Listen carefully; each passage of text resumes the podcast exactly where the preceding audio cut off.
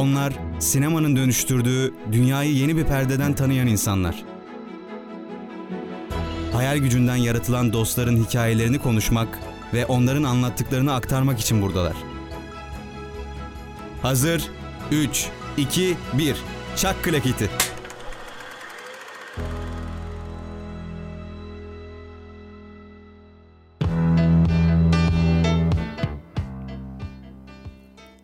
Ne mutludur suçsuz bakirenin dostları. Unutulan dünyada dünyanın unuttuğu. Lekesiz zihnin sonsuz güneş ışığı. Her isteği bırakılmış ama kabul görmüş her duası. Evet. Merhaba. Merhaba. Yaşar Üniversitesi İnternet Radyosu Radyo'dan hepinize sevgilerle Barış'ın bu romantik şiirini dinledikten sonra programımıza başlıyoruz. Şiirimizin tabii şöyle bir özelliği de var. Bugün konuşacağımız Eternal Sunshine of the Spotless Mind filmini söylemek için çok çalıştım. o filmin de e, çıkış noktası bu şiir. Alexander Pope'un şiiri. Bugünkü programın zaten filmlerine bakarsak biraz yıkık bir hafta olacak gibi. Zaten artık e, programımızı melankoli saati olarak değiştirme vaktinin geldiğini düşünüyorum. Evet. Kişisel olarak. Eternal Sunshine of the Spotless Night. Sen şiiri okurken mikrofona çarptın birkaç kere umarım. Sıkıntı yaşatmamışızdır. İstersen bir daha oku. Yok. Bir, oku, başka oku. başka şiirler. Bir daha oku sen. Yok, yok. Sen bir daha Bir bir, daha oku. okumayayım Bir ya. pekiştir bir. Olmaz bir daha bir oku. olmaz. Allah aşkına. Olmaz öyle değil. Ver öyle ben okuyayım. Al sen oku. Açık mı hala? Açık hep Açık. açık. Nerede? En üst sağda. Öyle bir şey yok ya burada. Var ya nasıl yok? How happy is West is lost falan yazıyor abi o burada. İngilizcesi yanında Türkçeleri de var onun. Hayır ya. Yazmıyor burada ya. Var var. Yukarıda mı kaldı? Var ya ver bakayım. Ya Tamam. tamam, boş ver okuma ya.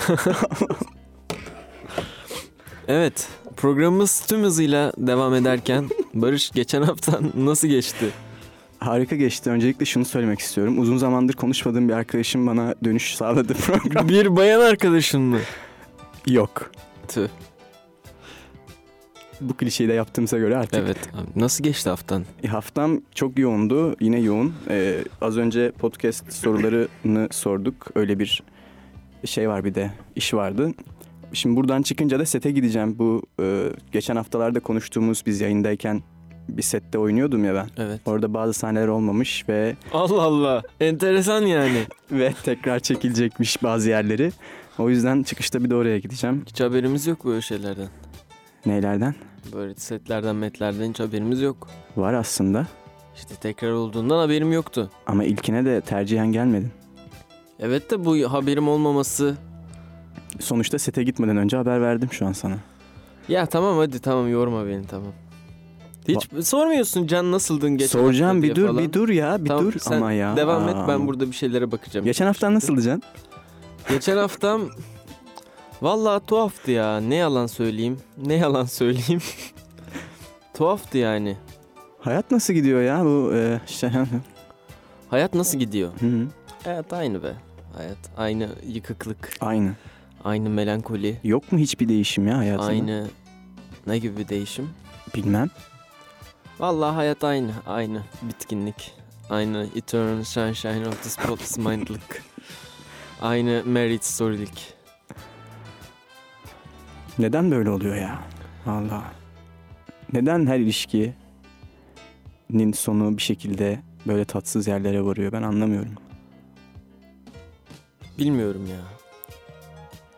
Ama bu işin doğası galiba ilişkilerin sonunda tatsız yerlere varması ve hani böyle bir uzun bir kitap okursun. Bir süre sonra kitaptan hiçbir şey hatırlamazsın. Sadece bir tortu kalır ya. Herhalde özellikle bu gençlik ilişkileri bu görevi görüyorlar yani. İnsanı geliştirmek için okuduğu kitaplar gibi bir zaman sonra sende bir tortu bırakıyor ve o tortu işte hayata dair edindiğin tecrübelerden biri oluyor. Tekrar bir ilişkiye başlayacağında işte sana bir yol gösteriyor da bir akıl veriyor falan. Enteresan bir şeyle gireyim. E, filmin yönetmeni Michel Gondry filmi bitirdikten sonra sevgilisinden ayrılıyor. Sevgilisi tarafından terk ediliyor. Eternal Sunshine of the Spotless Mind'ın çekimleri bittikten sonra, yayınlandıktan sonra. Bu da işte tam şey köşesinin bilgisi. Alın bu bilgiyi ne yaparsanız yapın bilgisinin kö- köşesinin bilgisi. Tabii film çıktıktan sonra herkes soruyor Michel Gondry'e siz de sildirmek ister misiniz falan diye. O da hayır mayır diyor. Aradan seneler geçiyor. Artık diyor yani fikrim değişmeye başladı. Çünkü kendimi bir ilişki içinde bulmak, birini sevmek istiyorum. Ama önceden yaşadığım acılar sürekli bana engel oluyor. Galiba filmdeki bu şey çok mantıklı demeye başlıyor. Dünyanın en ünlü yönetmenlerinden biri bu seviyeye gelmişse bu üzerine oturulup konuşulması gereken bir konu demek ki. O yüzden üzerine oturup şu an konuşmaya Evet, üzerine oturup oturup üzerine konuşuyoruz şu an. Yani şeyde Marriage Story'e geçerken alın bu bilgiyi ne yaparsanız yapın bölümüyle ilgili benim de bir şeyim olacak ama oraya geçerken söylemek istiyorum onu. Tamam. Onu Yani benim aslında bugün bu filmi seçmemdeki amaç hiç de canımın film konuşmak istemiyor olması. Bu Tamam. filmi yeniden izlemek için bir bahaneye ihtiyacım vardı. Onu da tekrar izlemiş oldum. yani şöyle film aşırı böyle duygusal ve aşırı romantik bir filmde değil. Bilim kurgu öğeleri de barındıran bir film. Ama her izlediğinde kendi yaşadığın ilişkileri öyle bir sorgulatıyor ki sana ve özellikle de şunu sorgulatıyor film. Hani e, çok kötü deneyimler yaşamış olsan da bir ilişkide, çok kalbin kırılmış olması olsa da işte bunu tamamen yaşamamış olmayı mı dilerdin? Unutmak mı isterdin tamamen böyle bir imkan varsa yoksa onu iyi kötü her şekilde e, barındırmak mı isterdin kendi bünyende? Şimdi hatıraların bizim kimliğimizi oluşturan şey olduğunu düşününce ve aslında ilişkilerde de biz giden kişinin ardından üzülmüyoruz da onun bizde bıraktığı etki yani karakterimizde oluşturduğu şeyler sebebiyle onlar bizden gittiği için üzüldüğümüzü de düşününce ben iyi kötü bütün deneyimlerin kalmasını isterdim mesela. Sen ne düşünüyorsun bu konuda? Vallahi Barış, hatıraların başladığı yerde mutluluk ölüyor. Yani unutmak. Bu kimin sözüydü ya? Bu bir sevdiğimiz bir yazarın sözü. Hı. Ee, Ben böyle düşünüyorum yani. Ee, Ki unutmamak diye bir şey yoktur. Unutmak insana verilmiş en büyük armağandır. Yine filmde geçen bir replik. Nietzsche. Ne mutlu unutanlara ki hatalarının dertlerini çekmek zorunda kalmıyorlar. Şimdi beyin sistemimiz, burada biraz Oytun Erbaş'a bağlayacağım ama beynimiz zaten sürekli unutmaya programlı bir şey aslında. Ee, sistem. Her gelen bilgiyi duyguya dönüştürmediğimiz sürece o böyle gidiyor. Unutkan insanların mesela temel şeyi sıradan bilgileri herhangi bir duyguya çevirmeyip hemen atmaları.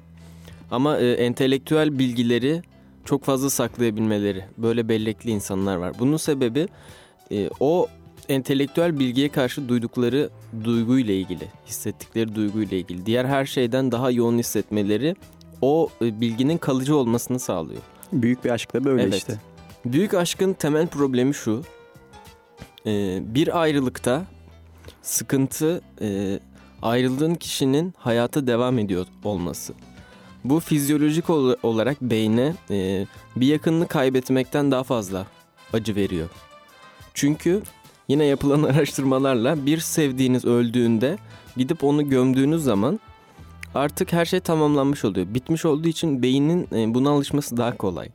Fakat birinden ayrılıyorsunuz ve o gözünüzün önünde bir şeyler yaşamaya devam ediyor ve siz de buna şahit oluyorsunuz. Dolayısıyla bu hani aşk acısı vardır, ölümden beter denen arabesk söz aslında fizyolojik olarak da gerçek. Bunu ben duydum böyle bir konuşmayı dinlediğim gibi hatırlıyorum. Dinlemiş olabilirsin. Ben de bir yerlerden dinliyorum yani sonuçta. Bana da vahiy yoluyla gelmiyor kendileri. Ama yani söylediğin şeyler gene- yani genellikle zaten hep doğru şeyler söylüyorsun da. yine yine doğru olduğunu düşünüyorum söylediğin şeylerin yani. Tabii şey var. e, insanların da aşk acısını küçümsemeye başladığını görüyorum ben son zamanlarda. Aşk değildir o ya. Hani şey var ya öf bu aşk acısı çekenler de nedir böyle? Yani gerçekten duyulan aşkın acısı çok sert olur ve bu ergence bir şey değildir. Bunu anlamalısınız sevgili dinleyenler. A- anlatamazsın ki insanlara. abi. Dinleyenlerimizi tenzih ediyorum. Belki içlerinde e, biz dinlediklerine göre iyi olduğunu düşündüğüm, bu konuda duyarlı olduğunu düşündüğüm insanlar vardır diye umuyorum. Ama e, genel olarak böyle bir insanlığın bu konuda böyle düşündüğü bir yan var. Ve a- şimdi lafını kestim Hı. yine. Aşk zaten bitebilen bir şey değil. Neden değil? Bunu romantik olarak yaklaşmayacağım hiç. Şimdi insanın temel dürtüleri var. Bunlardan biri üremek ve yavru meydana getirmek değil mi? Evet. Şimdi bu yavrunun bakılabilmesi için sağlıklı iki ebeveynin olması lazım. Aşk dediğimiz şey de bu çocuğu büyütürken ki ebeveynliğin e, ebeveynlik müessesesinin sağlıklı kalmasını sağlayan bir araç. Sen birine takıntılı derecede bağlanıyorsun. Biri sana takıntılı derecede bağlanıyor. Dolayısıyla siz birbirinizden kopmuyorsunuz ve yavrucak için güzel bir aile ortamı oluşturuyorsunuz. Temelinde budur. Yani romantize edersen aşkı aşk kaybolabilir ama böyle bir fiziksel bir gerçeklik olarak baktığında kaybolabilecek bir şey değil. Çünkü bu evrimsel olarak geliştirdiğimiz bir savunma mekanizması. Ama o şey yani kastedilen sanırım şu aşk bitti derken yani birlikte olmaya devam ederken de aşk bittiğini savunabiliyorlar. Aslında birazcık da o başlardaki duygusal sürecin, yoğun duygusal sürecin bitmesi ve yerini sevgi ve alışkanlık gibi kavramlara bırakmasıyla alakalı bir durum diye düşünüyorum. Aşk bitti muhabbetini Ya, insanların söylediği. İnsanların bunu düşünmesinin nedeni artık hayranlıkla aşkın çok fazla karıştırılır hale gelmesi. Yani insanlar çok büyük hayranlık besledikleri insanlara aşık olduklarını düşünüyorlar. Sonra hani onların arası bozuluyor. Hiç hani aa o kimdi falan oluyor birden anladın mı? Çünkü bir müzik grubunun solistine duyulan hayranlıkla bir insana duyulan hayranlık yani sıradan bir insana duyulan hayranlık gibi bir şey onlarınki. Onu bir rockstar yerine koyuyor. Çok aa işte özelliklerini çıkarıyorsun. Şunu yapıyor, bunu yapıyor, bunu çok güzel yapıyor, bu çok güzel. E, diğer kızların sevgililerinde öyle şeyler var mı? Yok. O zaman bu süper tamam bu benliktir. Bu aynısı o olanlar için de geçerli.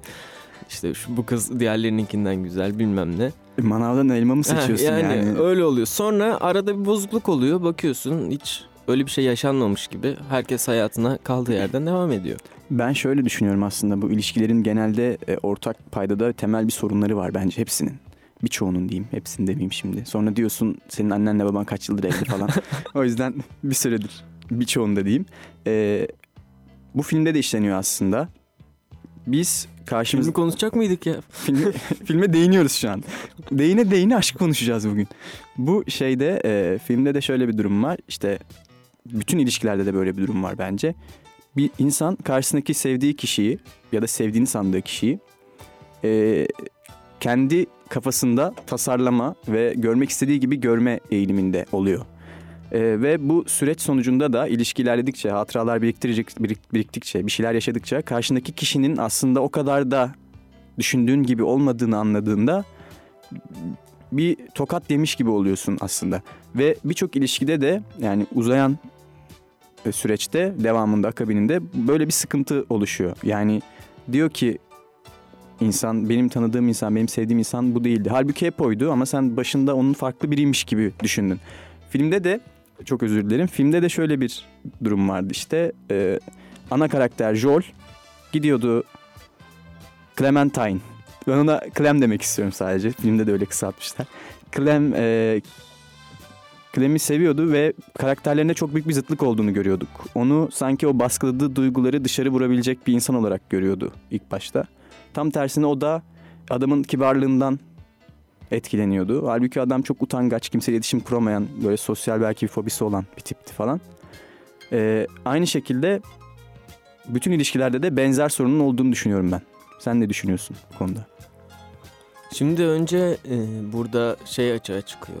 Sen karakterleri tasvir ederken aslında birbirlerinin o an için ihtiyaç duyduğu şeyler. Evet. Fakat ilişki içinde artık birbirlerinin o kısımlarına ihtiyaç duymama, duymamaya başlıyorlar. En başta tabii önemli olan bunlar gerçekten hissettiler mi? Ki filmin içinde aslında gerçekten hissettiklerini anlıyoruz. Hissetmelerine rağmen karakterlerinin zıtlıkları sebebiyle bir sorun yaşıyorlar. İkinci kısımda sadece ihtiyaç temelli bir ilişki mi kuruyorlar? Aslında hissederek ihtiyaç temelli bir ilişki kuruyorlar yani. e, eksikliklerine aşıklar gibi biraz. Ve onları tamamlamak istiyorlar. O sebeple gelişen bir ilişki sonucunda artık eksikliklerin önemi kalmadığında ilişkileri sorun çıkarmaya başlıyor. Pink Floyd'la araya gidiyoruz.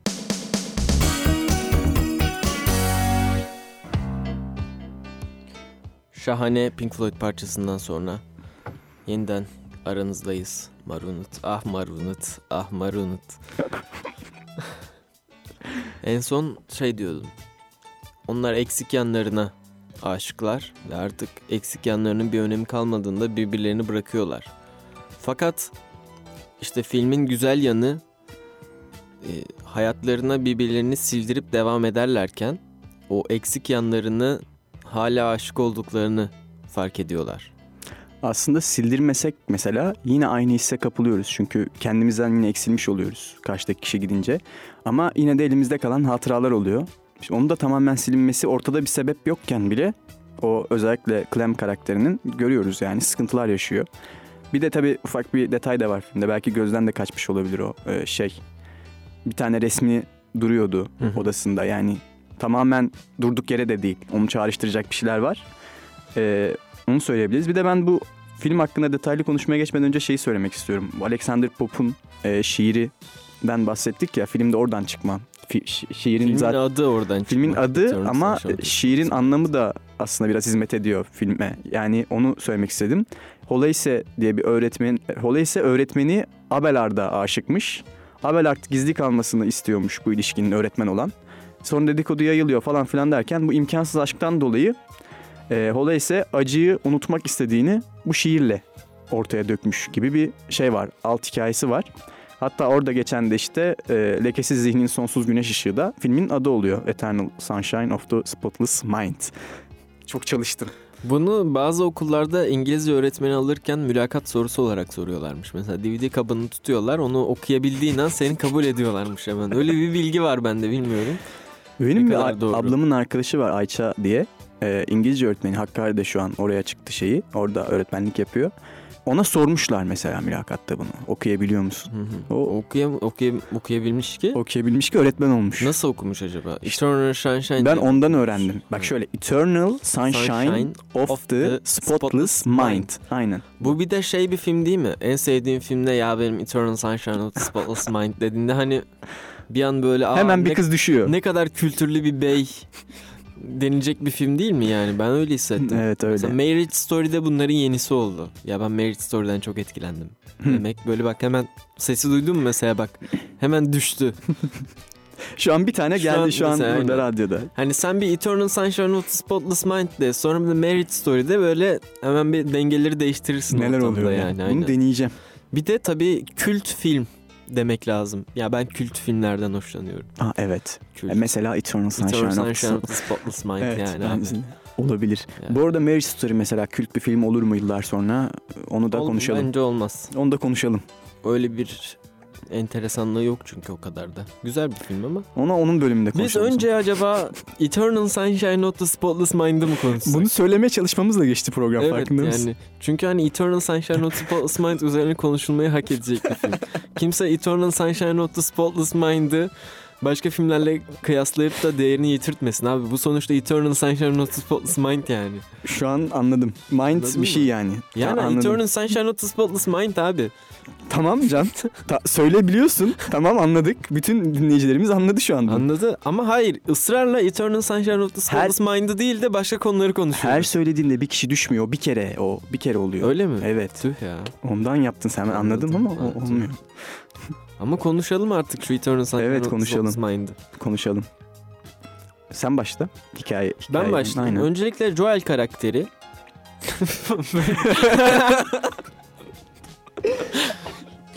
Joel karakteri. Joel karakter. Filmin Jim Carrey ile Kate Winslet Ne oynuyorlar ama. başrollerindeler. Ee, yazarı, senaristi Charlie Kaufman. Yönetmeni de Michel Gondry. Charlie Ko- Kaufman benim en sevdiğim senaristtir ayrıca. Anomalisa diye bir filmi de var. Ee, Bayağı başarılı evet. güzel bir animasyon. Adaptation diye de bir filmin senaristliğini yapıyor. Sanırım onun da yönetmeni olabilir. Emin değilim ama o filmde çok güzel Nicolas Cage falan oynuyor. Philip Seymour Hoffman.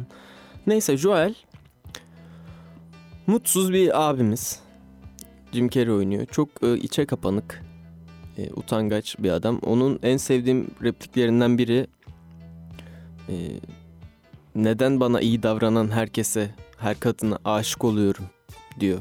Birazcık bakan insanlara bile şey oluyor. Ya ve e, ilk e, filmin en üst başında Clementine'la karşılaştığı yerde de keşke biriyle tanışsam ama bunun olma ihtimali çok düşük kaldı. Tanımadığım biriyle göz göze geldiğimde gözlerimi kaçırdığımı hesaba katarsak falan diyor. Yani onu çok iyi betimleyen güzel replikleri var. Bunları da program için özel olarak ezberlemediğim filmi 20 kere izlediğim için artık hatırımda kaldı. Filmin mesela başında aslında olayların e, daha önceden olduğunu anlayabiliyorsun ilk kez izleyenler için. Kuş yuvasında mavi ve turuncu bir kuş var. Şeyin hemen başında. Hı hı, filmin evet. başında ve şeyle karşılaştığında o bir ya acaba böyle bir şey olmuş muydu? Çünkü turuncu mont. Evet falan. turuncu Aynen. mont. Onun da sonda onun da çok güzel bir repliği var. Dalgaların oradaydın. Biliyor musun orayı? Hatırlayamadım. Dalgaların orada. Dalgaların oradaydın. Ne tuhaf birinin sırtını çekici buluyorum. Ha evet diyor. evet hatırlıyorum şeyde e, ilk karşılaştırdık karşılaştıkları anı anlatırken. Orası da efsane güzel bir yer. Turuncu montunu görüyorduk yine Aynen. sırtı derken orada. Şimdi film genel olarak e, aslında hatıralara ve unutmaya odaklanıyor dediğimiz gibi ve iki çok zıt karakter var. Clementine'da şu an aslında e, yine kadın dinleyicilerimizin şeyini almayalım da e, tepkisini. Genel olarak gözlemlediğim genç kızlarımızın olmak istediği kişilik gibi geldi bana. Olmak istediği. istediği. Yani ilişkilerde hep yansıttıkları kişilik. Yani Çünkü hani insan olmak istediği kişiliği yansıtıyor ilişkilerde. e, Böyle. hani böyle vurup çıkayım şeylerden, evlerden. İşte saçlarımı boyayayım, kimse bana karışmasın. Ben süper özgür biriyim. Sorumlulukları edinmeyeyim ama öbürü de çok beni çok sevsin ve inanılmaz da anlayışlı olsun. Anlayışlı olmazsa Allah da onu kahretmesin gibi bir şey e, tipteler. Fakat e, onların iyi yanını ortaya çıkaran bir Joel karakteri olması gerekiyor. Aynı şekilde Joel'i ortaya çıkaran daha da verimli bir hale getiren bir Clementine olması gerekiyor. Fakat bunlar iki zıt kutup olduğu için nihayetinde büyük problemler yaşıyorlar ve birbirlerini unutmaya karar veriyorlar nihayetinde. Ama önce gene kadın unutuyor. Bak. yine kadın. Elmayı da ilk önce kadın kokluyor Bak zaten. yine kadın. Yani Yine Eternal Sunshine of the Spotless Mind'da da yine kadın. Bunun sebebini ben... Bak ilişkilerde çok dikkat et buna tamam mı? Bu benim tabii kişisel gözlemim yani büyük bir genelleme olarak alınmasın ama bir oğlanla kız ayrıldığı zaman kızlar mutlaka çok cins bir harekette bulunuyorlar. evet Cins yapıyorlar. demeyeyim de yani hani e, Joel'in de niye yaptığını anlayamadığı sahne var ya niye unuttuğunu. Ya niye mi unutursun ki beni? Tamam ayrıldık artık beni hatırlamak istemiyor olabilirsin. Artık sevmiyor olabilirsin ama niye beni hafızandan sildirdin yani? E, erkeklerin de yaşadığı bir şey var. Böyle ayrıldıktan sonra ya bunu niye yapıyorsun? Buna ne gerek var dediğimiz bir an var. Bunu filmin hareket noktası olarak koymuş senarist. Kızın onu Hediye alıp yanına Aynen. gittiği yer. Ha. Ha. kızın onu unutmasını sonra da adamın da onu unutmaya çalıştığı anı görüyoruz. Filmde bence tek eksik e, Clementine'ın Joel'i unutmaya çalışırken nasıl bir hissiyatta olduğunu bilmiyoruz. Mesela Joel artık unutmak istemiyor ve Clementine'ı oradan oraya kaçırıyor. Acaba Clementine öyle miydi? Eğer öyle değilse bak gene kadın. ya şöyle bence o da istiyordu bunu ve pişmandı. Çünkü yönetmen aslında bize bunu gösteriyor birazcık. Ee, hani bir türlü mutlu olamıyor Clementine onu zihninden sildirdikten sonra ve bunun dışında e, şeyin zihninde, Joel'in zihninde en son Montag'da buluşalım diye bir fısıldaması var. Yani sanki ikisi de aynı şeyi hedefliyormuş da böyle e, gerçek dışı bir evrende bunu kararlaştırıp gerçek evrende gerçekleştirmişler gibi bir durum söz konusu. Yani istemiyoryu sanmıyorum çünkü mesela trende de gidip yanına o konuşuyor yine. E, yani bilincinde bir yerde bence mutlaka istiyordur ve e, tamamen kazanabilmiş olduğunu da düşünmüyorum. Çünkü e, fotoğrafını da saklamış. Ona çağrıştıran, sinyaller gönderen bir şey de var hayatında. Ama yine kadın yani onu Evet. katılıyorum yani ona. O sabit, o fix, o default olarak geliyor yine kadın. Üstüne her şeyi konuşabiliriz yani. Muhtemelen bu programı biraz sonra feministler basacaklar ve bizim son programımız olacak. Şimdi şöyle, e, filmde filmin aslında şöyle bir yanı da var. Filmin sonuna sonundan bahsedecek olursak hemen gireyim mi sonuna bilmiyorum ama Gir abi. E, filmin sonunda şöyle bir durum oluyor ya. İkisi de gerçeği öğreniyorlar. Geçmişte birlikte yaşadıklarını ve ilişkilerin bittiğini, zihinlerini sildirdiklerini. Bu kendileri hakkında söylediği kötü sözleri dinliyorlar kasetten. Onlara e, bu silme işlemini yapan doktorun asistanı yolluyor bir şekilde. Olaylar gelişiyor. Çok detaylı anlatmayayım. Ve e, bunun bunun bilincinde olarak bile e, yeniden bir şeylere başlamayı istiyorlar. Yeniden yaşamayı istiyorlar ve e, böyle daha önce denemişiz olmamış hadi olmasın diye bir durum yoktu yani ortada. E, Çünkü ya olursa. ya olursa ya bu sefer ki izleyicinin izleyicinin de bu sefer olacağını hissetmesine sebep oluyor. O kendi zihinlerinin içindeyken gördüğümüz kaçmaya çalıştıkları sahneler bizim bu aşka daha olumlu bakmamızı sağlıyor sonda. Bunu e, şu yüzden açtım bu konuyu. İşte unutmakla ilgili bir sorum vardı sana. Çok temel bir soru zaten. Unutmak mutluluk verici bir eylem olduğu ya aşikar. Onu inkar edemeyiz. Ama e, biz bu mutluluğu başarabilmek için, mutluluğu alabilmek için bir şeyleri unutmalı mıyız? Mesela bu bir döngüye girmez mi böyle olursa? Tıpkı Old Boy'daki gibi e, kızıyla ilişkiye giren bir baba var ve farkında değil bunun çünkü zihni aynı şekilde kızın da silinmiş yani. Ve e, sonunda kendi hafızasını sildirerek kızıyla ilişkiye girdiğini unutuyor. Ve tekrar kızıyla sarıldığını görüyoruz ama kızının ne olarak düşündüğünü bilmiyoruz orada. Çünkü hafızasını sildirdi. Ve belki de aynı günahı işlemeye devam edecek. Tıpkı burada da e, aynı sorun sürekli süre gelebilir mi? Böyle bir benzerlik olduğunu söyleyebilir miyiz ikisi arasında? Şimdi e, zaten öyle bir sorun olduğunu film bize gösteriyor. Umutsa da tekrar karşılaşıp birbirlerine aşık oluyorlar. Dolayısıyla e, hani filmin zaten şeyi de oydu. Ne derler logline'ı. Birini aklından silebilirsin ama kalbinden silmek bambaşka bir hikayedir diye bir şey de vardı. E, onu zaten bir kenarda tutuyoruz çünkü evet bir kısır döngüye yol açabilir. Şimdi unutmayı ne olarak e, algıladığımız çok önemli. Bir şeyi unuttuğumuzda unuttuğumuz şeyi hala hatırlıyor oluruz. Dolayısıyla onu unutuşumuzu unutmamız gerekiyor.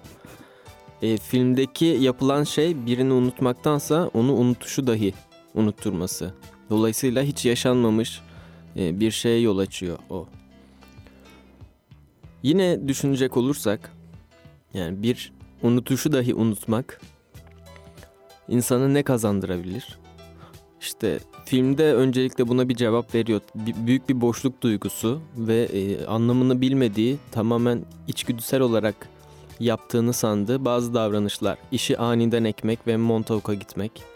İşte bir kızın gelip adamla aniden tanışması ve hiçbir sebep yokken. Dolayısıyla e, önemli olan böyle acı olaylardan sonra e, unutmak değil de e, kabullenmek, öncelikle yas tutmak bence. Yas tutup e, bunun bilimsel süresi varmış. Bir sene, Altı ay altı falan. ay, bir sene bir yas tutma süresi varmış. Bunu yas tutup kabullenmek e, acı olayı bir tecrübeye dönüştürür ve insan e, eskide olan şeyleri zaten iyi hatırlama eğilimindedir.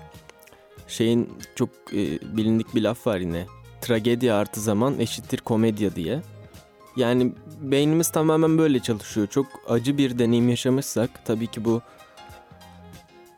şey de örnek verebiliriz. Yani çok bir yakınımızı kaybediyoruz ve e, ondan işte 10 sene sonra onu anlatırken gülümseyerek anlatmaya başlıyoruz. Şöyle yapardı, böyle yapardı ve vesaire gibi bir ayrılık sonrasında da hani bir böyle bir kül olarak kalsa da insanın içinde belki işte aşkına ve ayrılığına bağlı olarak unutmamak, onun yasını tutmak gerekirse ve bir hatıra olarak yaşatmak daha iyi.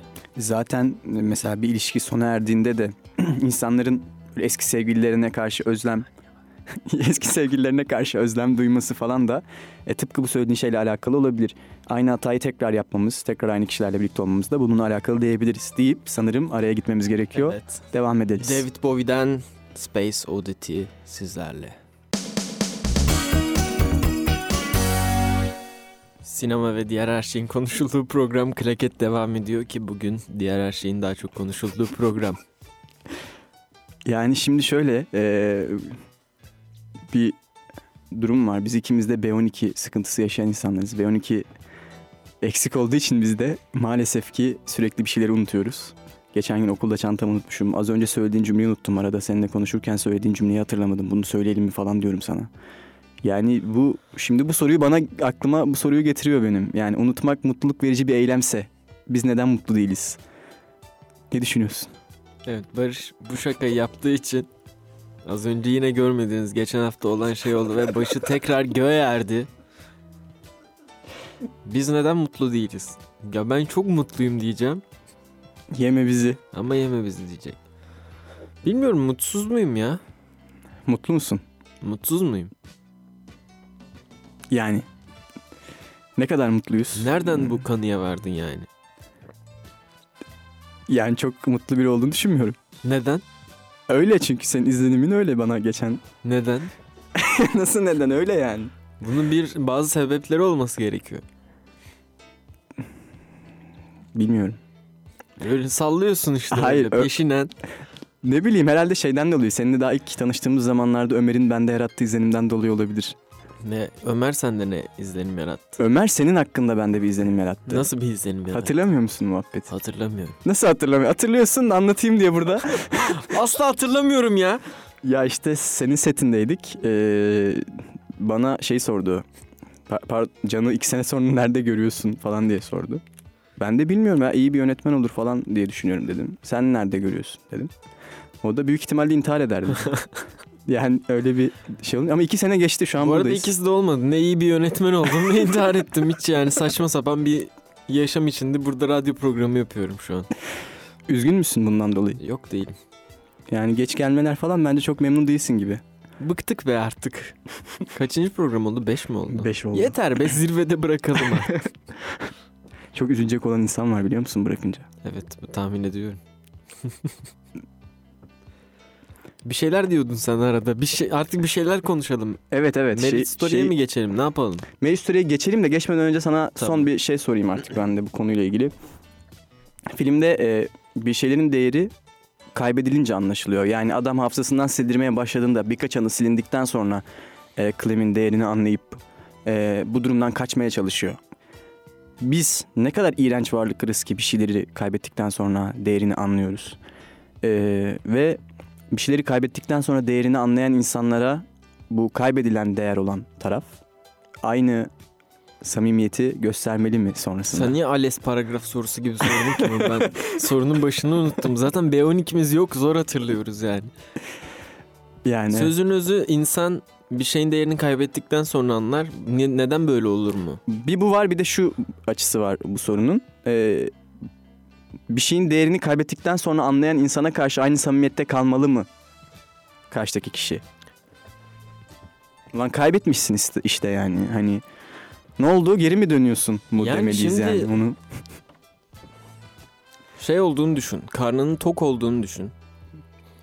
Tokken e, önüne koyan yemeğin sana ne vereceğini bilemeyebilirsin ve onu reddedebilirsin. Dolayısıyla o an ona ihtiyacın yoktur. Ama ne zaman karnın tekrar acıkır o zaman aslında ihtiyacın olan şeyin o yemek olduğunu anlarsın. Bu da öyle bir şey yani ruh artık doygunluğa ulaştığında bazen göz kör olabilir. Bu insani bir şey. İnsan sonuçta hata yapmakla. Peki sonrasında göz tekrar e, doymadığında, acıktığında, tekrardan karnımız acıktığında e, geri gelmek karşısında nasıl bir eylem takılmalıyız? Yani geri ben, gelen karşısında değil. ben kendi şahsımca e, şahsımca bu nasıl bir kelime ya? Yani Haluk Bilginer'in ses tonu olsan bu kadar karizmatik olmazdın yani. Neyse. Yani ben insanlara kin tutan biri değilim. Dolayısıyla o ayrılık anında e, nasıl bir tavır takındıkları önemli.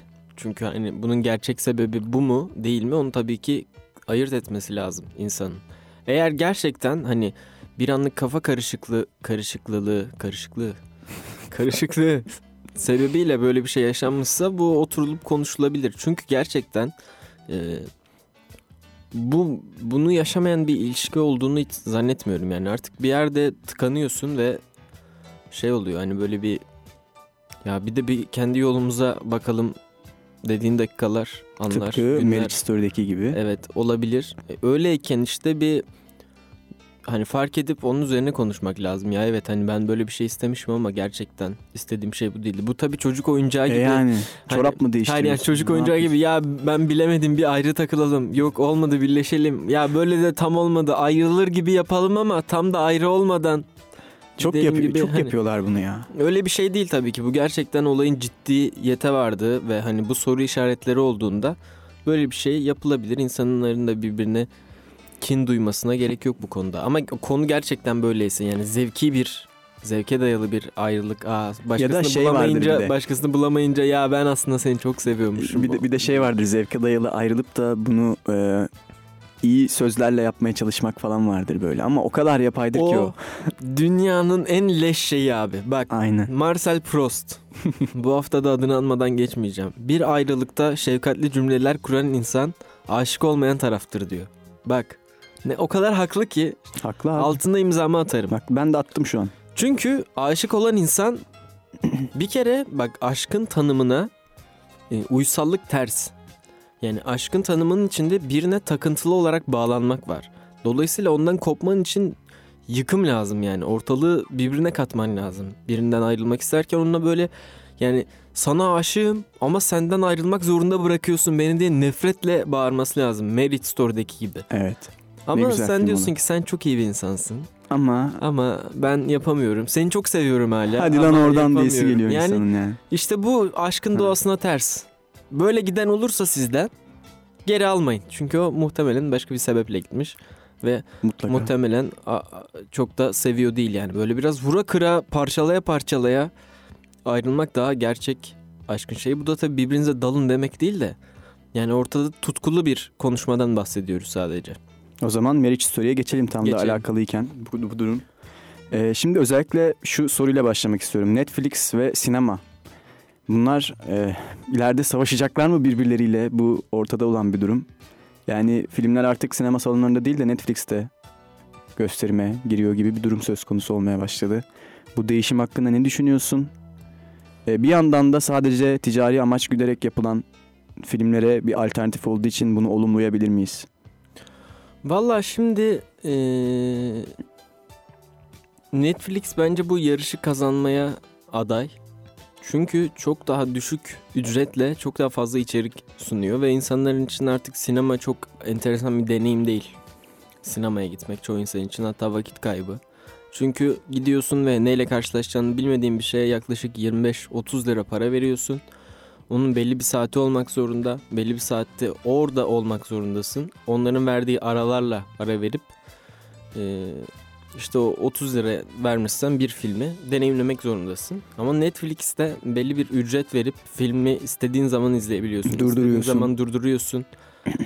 E, ve hani büyük perde takıntısı yoksa insanlarda ya da bir sinema romantiği değilse Netflix ve benzeri platformlar e, şeyin çok önüne geçiyor.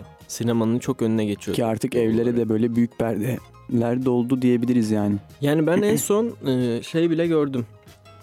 E, ne derler? Bir projeksiyon makinesi ufak. E, 800-600'lük duvara yansıtabiliyorsun. Bir bilgisayara bağlayıp bir sinema deneyimi yaşatabiliyor sana. Enteresan yani. Aynen yaparsın şeyini de mısırını da evde ucuz ucuz. Takılırsın abi yani alırsın kolanı da 3 litre alırsın 2,5 litre alırsın. Oh yani. Yani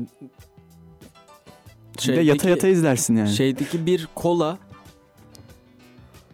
kaç lira? 6 lira mı? 7 lira mı? 8 lira mı? yani. İşte bir biz neden burada şu an sinemanın tekelleşmesine karşı konuşuyoruz? Filmi konuşalım hadi. Pardon. Abi filmi konuşalım. Şimdi öncelikle ben alın şu bilgiyi ne yaparsanız yapın kısmına bir ekleme yapmak istiyorum. Tamam. Filmin yönetmeni Noah Baumbach. Çok başarılı bir yönetmen. Kendisiyle daha önce tanışmadığım için tanıştım ama bu filmden önce tanıştım ama yine de çok yakın bir zamanda tanıştım. O yüzden çok Sanki- pişmanım. Hangi filmle? Ee, şeyle tanıştım. Frances Ha ile tanıştım. 2012 yapımıydı o. Ee, çok pişman oldum izledikten sonra. Çok iyi bir yönetmen olduğunu düşünüyorum. Ve kendisi New Yorklu, eski eşi Los Angeles'lı, kendisi yönetmen, eski eşi oyuncu. Marriage Story'e de bakarsak ana karakterimiz, karakterlerimiz Adam Driver'la Scarlett Johansson'ın oynadığı karakterler. Ee, adam olan New Yorklu, kadın olan da e, Los Angeles'lı kadın oyuncu olmak niyetinde adam yönetmen. Böyle bir ilişki var. Yani otobiyografik izler de taşıyor. Tıpkı senin söylediğin gibi o zaman ne diyebiliriz? Her iyi eser otobiyografiktir. Çünkü deneyimlenmiş olanın taklidinden doğar. Ama her otobiyografik eser iyi değildir. Bu iyiydi bence. Her, yani onun ayırdığına varalım. Evet tabii tabii kesinlikle. Tam tersi doğru değildir yani. Kesinlikle mesela neyse söylemek istemiyorum. bir tane film geldi aklıma da. Söylemeyelim. Yok şimdi söylemeyelim.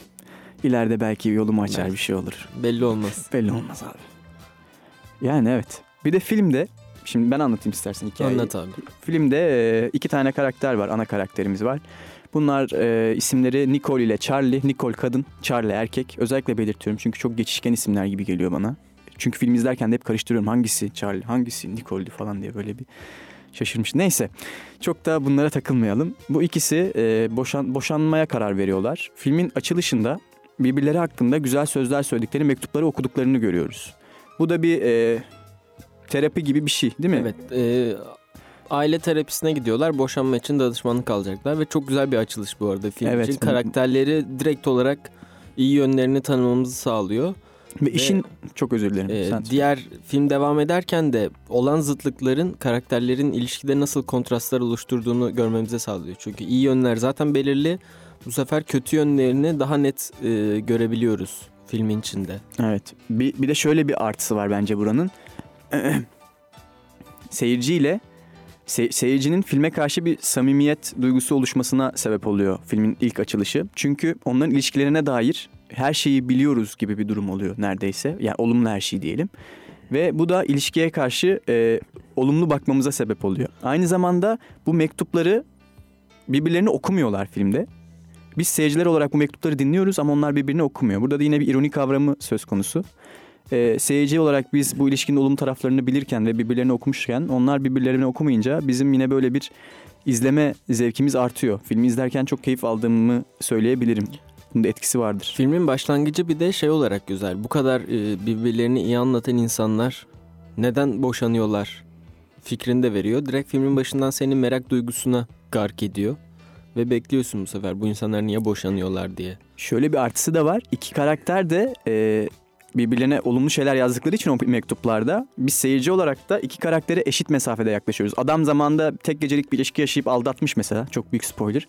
Ee, Çok büyük spoiler değil. Filmin başından yok. var neredeyse. Yani başın 25. İlk avukata 20. dakikada gittiğinde falan. öğreniyor. Aynen. Ama yine de spoiler yani. Neyse. ee, ne diyordum ben? Kafam karıştı bak. Unuttum.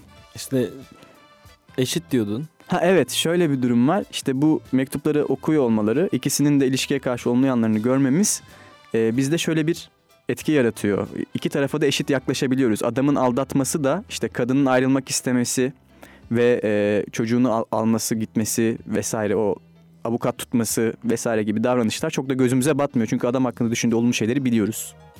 Şey var bir de filmde bu boşanma sürecinde aslında ikisi de kariyer olarak iyi yönlere gidiyorlar. Ama duygusal olarak mutsuz mutsuzlar. Filmin şeyi enteresan bir olumlaması var yani. Ee, Bunlar beraberlerken e, Adam Driver'ın yani Charlie'nin e, tiyatrosunda e, Scarlett Johansson'ın karakteri Nicole de orada bir oyuncu ve Broadway'e seçiliyor oyunları. Aslında başarılı bir kariyerleri var ama ikisinin de tam olarak hayal ettiği kariyerler onlar değil. Boşanma sürecine girdikten sonra Nicole e, Hollywood'da diziye başlıyor. E, Adam Driver'ın karakteri Charlie de e, MacArthur bursu alıyor ki bu bir dahi bursu ve 650 bin dolar gibi bir şey var. Aynı zamanda UCLA'de e, işte işe başlıyor falan. E, enteresan şekilde kariyerlerinin yolu çok açılıyor ayrıldıktan sonra ama bir şekilde yine de mutlu olmuyorlar. Acaba hani bir şey durumu var mı? Kariyerde ilerlemek istiyorsanız bakın hani dikkat edin. Önce tek başınıza belli bir yerlere gelin. Evlenmeden önce gibi mesaj taşıyor mu sence film? Yani bu mutlu bir ilişkiyle kariyer bir arada götürülebilir mi gibi bir soru da sorduruyor bana açıkçası. Aslında götürülebilir çünkü her iyi, bir kariyerin arkasında güzel ilişki, birbirine destek olan bir şey vardır gibi geliyor bir yandan. Ama dediğin soruya bakacak olursak eee, çok kararsızım bu konuda ya. Hani orada Hani- Nicole şeyde diyor ya ya arada bir çok zorladım. Sadece işte anne ve e, eşi ol işte kabullen ama yapamadım falan diyor. Hı hı. Bu hani her başarılı erkeğin arkasında bir kadın vardır deniyor ya. evet o işte dedim. kadınlar böyle davranan kadınlar mıdır yoksa kendi istekleri olan kadınlar illa bir erkeği başarısız mı kılıyor? Ben öyle olduğunu Ben de düşünmüyorum ama düşünmüyorum evet. e, ortak yani iki kişinin de farklı çok farklı güçlü e, istekleri olduğunda ortak bir paydada buluşmak çok zor. Belki de e, ilişkilerde, evliliklerde biraz buna dikkat etmek lazım. Sen ne düşünüyorsun? Bu dediğimiz şey çok bence değişken bir süreç. Yani bu ilişkide ne istediğimiz bu ilişkiye başlarken çok farklı. İlişkinin içinde evrildiği nokta da çok farklı. Belki kadın için bir filmde e, üzerindeki tişörtü çıkartan kadın rolünü oynamak iyi bir şey değildi ve tiyatro yapmak için New York'a yerleşti belki de. Ve New York'ta kariyeri başarıyla devam edince bu sefer Los Angeles'ta daha ciddi projelerde yer almak onun için iyi bir seçenek oldu. Yani bu değişken bir süreç olduğu için e, insanın birey olarak düşünüp her şeyi ilişkinin içinde zaten insanın kendisini bir birey olarak ele alması ne kadar doğru olsa da karşısındaki kişiyi de düşünmesi gerekiyor ve e, bizler kendimizi düşünerek olayı başka yöne doğru çekersek yani isteklerimizi ön plana alırsak bu yanlış bir şeydir demiyorum. Ama e, ortak paydada buluşmanın daha doğru olduğunu düşünüyorum ben. Mesela bu adamın yaptığını da o yüzden çok doğru bulmuyorum. Ama e, şeye katılmıyorum yani kadının e, bir birey olarak var olabilmesi için adamdan bağımsız yaşaması şarttı ya katılmıyorum ben. Çünkü değil. Yani birlikte de bunu bir şekilde başarabileceklerini düşünüyorum. Bu işte Eternal Sunshine of the Spotless Mind'daki gibi yine. Yani başlangıçta birbirlerine ihtiyaç duyuyorlar ve sonra ihtiyaçlar farklı yönlere evrilince e, artık farklı yollar çizmek zorunda kalıyorlar ama bence e, bir kişinin mutlaka fedakarlık yapması gereken bir haldeydi ilişkileri. Marriage Story'de. Kimin? Birinin bir şey bırakması Hı, gerekiyordu yani birinin. bir şekilde. E, o ona kimseye yanaşmayınca da ayrıldılar ve burada aslında temel şey görüyorsun. Bir ayrılıkta e, ayrılığı en çok sürüncemede bırakan şey bir çocuk. Yani ortada bir çocuğun olması insanların bir sürü şeyden feragat etmesine neden oluyor ayrılırken. Özellikle Adam Driver'ın yaptığı şeyler yani Akıl kârı değil. akıl kârı değil sadece çocukla e, beraber olabilmek için. Herhalde zaten bir ayrılıkta en çok göz ardı edilen e, büyükler tarafından ama en çok etki altında kalan e, çocuklar oluyor. Evet. Bence öyle. Katılıyorum. Katılıyorum. E, o Yani- lafını kestim yine. Orada o Henry'nin de mesela bir anneye bir babaya bir anneye bir babaya gidişi böyle kendini bir türlü bulamayışı, alışkanlıklarını değişip böyle bir Çorap falan giyiyor Ha, böyle hani- uzun çorap. birden değişmeye başlamasının sebebinin de ben o ayrılık olduğunu düşünüyorum yani. Çünkü Öyle. e, sezdirilmemeye çalışılan bir şeyin çocuğun üzerinde çok büyük bir baskısı var ve hani Seziyor yani. insani olarak bir sıkıntı olduğunu hissedebiliyor çocuklarda. O da farklı davranışlara yol açıyor haliyle. Ya bir anneye bağlanma ya babaya bağlanma ya ikisinden birden kopma gibi şeyleri yol açıyor. Filmde o da çok güzeldi. Zaten kiminle daha çok vakit geçiriyorsa ona doğru kayıyor gibi. Çocuk öyle bir durum da var. Ee, bunun dışında şunu da söyleyebiliriz. Ee, bu ikisinin ilişkine, ilişkisine baktığımız zaman işte e, Nicole ile Charlie'nin ilişkide birbirlerini insan olarak çok seviyorlar. Bence görünürde öyle. Ama ilişkinin içinde bir insanı sevmek ile ilişkinin dışında sevmek çok farklı. İlişkinin içinde artık birbirlerini sevmiyorlar. Aslında ilişkiyi sevmiyorlar. Ve ayrılıkların temel sebebi de bu. Bence e, kendi hayatlarımızda var olan ilişkilerin birçoğunun bitme sebebi de bu.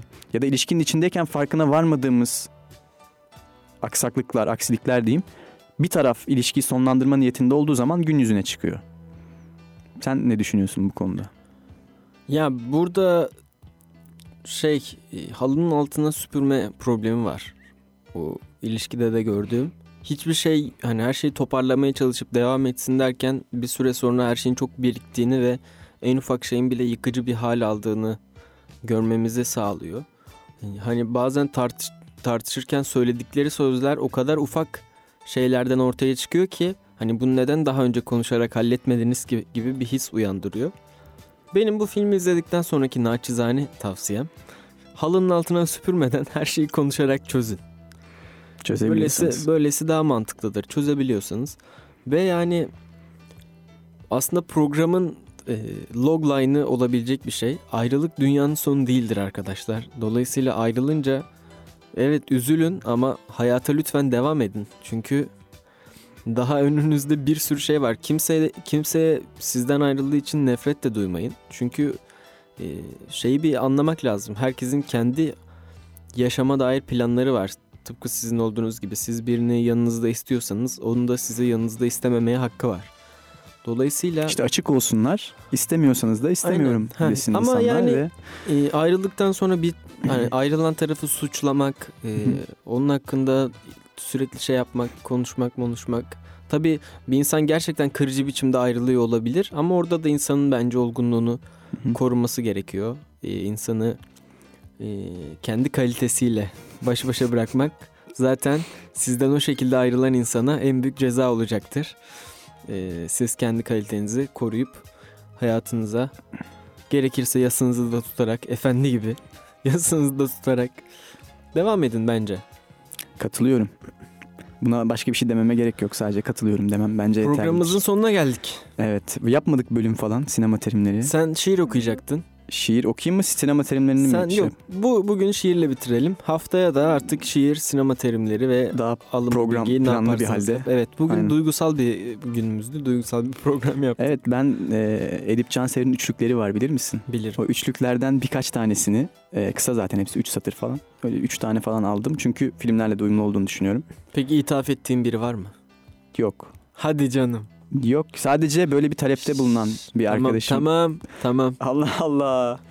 İnanılmaz bir adamsın. Gerçekten. Okuyayım o zaman. Oku hadi bakalım. Alttan ver müziği böyle. Yok şaka yaptım şaka yaptım. Ee, hiçbir dilde söylenmemiş, hiçbir dilde yazılmamış sözler ve şarkılar içindeyim. Neden aklıma geliyor istasyon büfesindeki duruşun? Hava soğudu, Kasım'ın son günleri. Kar yağacak, bembeyaz olacak unutulmuşluğum. Gölgen yok senin, ayak izlerin yok. Neden mi? Acılar barınmamış ki sende. Mutluluk yok, mutsuzluk yok. Ah Edip Cansever, ah diyoruz. Ve bu e, şiirleri de ne olur filmlerle paralel düşünürseniz boşuna seçilmediğinde Evet, boşuna seçilmedi. istiyorum. Yani biz tabii sinemanın poetik ve edebiyattan beslenen bir sanat olduğunu düşünen bir ikili olarak e, programımızda artık şiirlere zaman zaman yer vermek istiyoruz. Programın açılışında Alexander Pop'tan filme de dair e, daha sonra da Edip Cansever'in üçlüklerinden yine filmlerle ilişkili filmlerle ilişkili bazı şeyler okuduk. Bunlar bazı hikayeler de olabilir. Bazen hiç olmaya da bilir. hiç alakalı olmayan şeyler de olabilir. Bu tamamen bizim ruh halimize de bağlı. Nitekim bu programı genel işleyişi bizim ruh halimizle ilişkili. Zaman zaman duygusal, zaman zaman serseri ve bir o kadar da bir çare. Tek şunu yapamıyoruz. İşte bugün de iki saat konuşalım. Evet onu yap yine bugün yaptık bu arada. Yaptık daha, mı? evet, daha uzun Uzadı mı? konuştuk. Eyvahlar olsun. Ee, bizi dinlediğiniz için Teşekkür, teşekkür ederiz. edelim. Çok teşekkür ederiz. Dinlemeye devam edin. Ama Kla- öyle böyle değil yani. Aynen. Klaket Radyo'dan lütfen bizi takip edin. Yine belki anket yaparız, belki de yapmayız. Bilmiyoruz. Hiçbir şey karar vermedik. O yüzden takip edin ki O bilin. yüzden takip edin. Evet bizi takip edin. Biz sizi çok seviyoruz. Siz de biz çok sevin falan. ne olur bizi bırakmayın. Ve e, unutulmaya, unutulmamaya, yani unutmamaya değer şeyler yaşamanızı dileyerek e, Yeni yılda Yeni yıla daha var.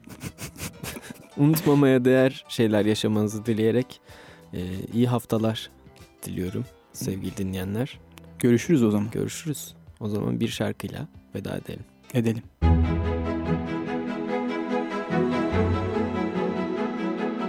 Onlar sinemanın dönüştürdüğü dünyayı yeni bir perdeden tanıyan insanlar. Hayal gücünden yaratılan dostların hikayelerini konuşmak ve onların anlattıklarını aktarmak için buradalar. Hazır 3 2 1 Çak klaketi.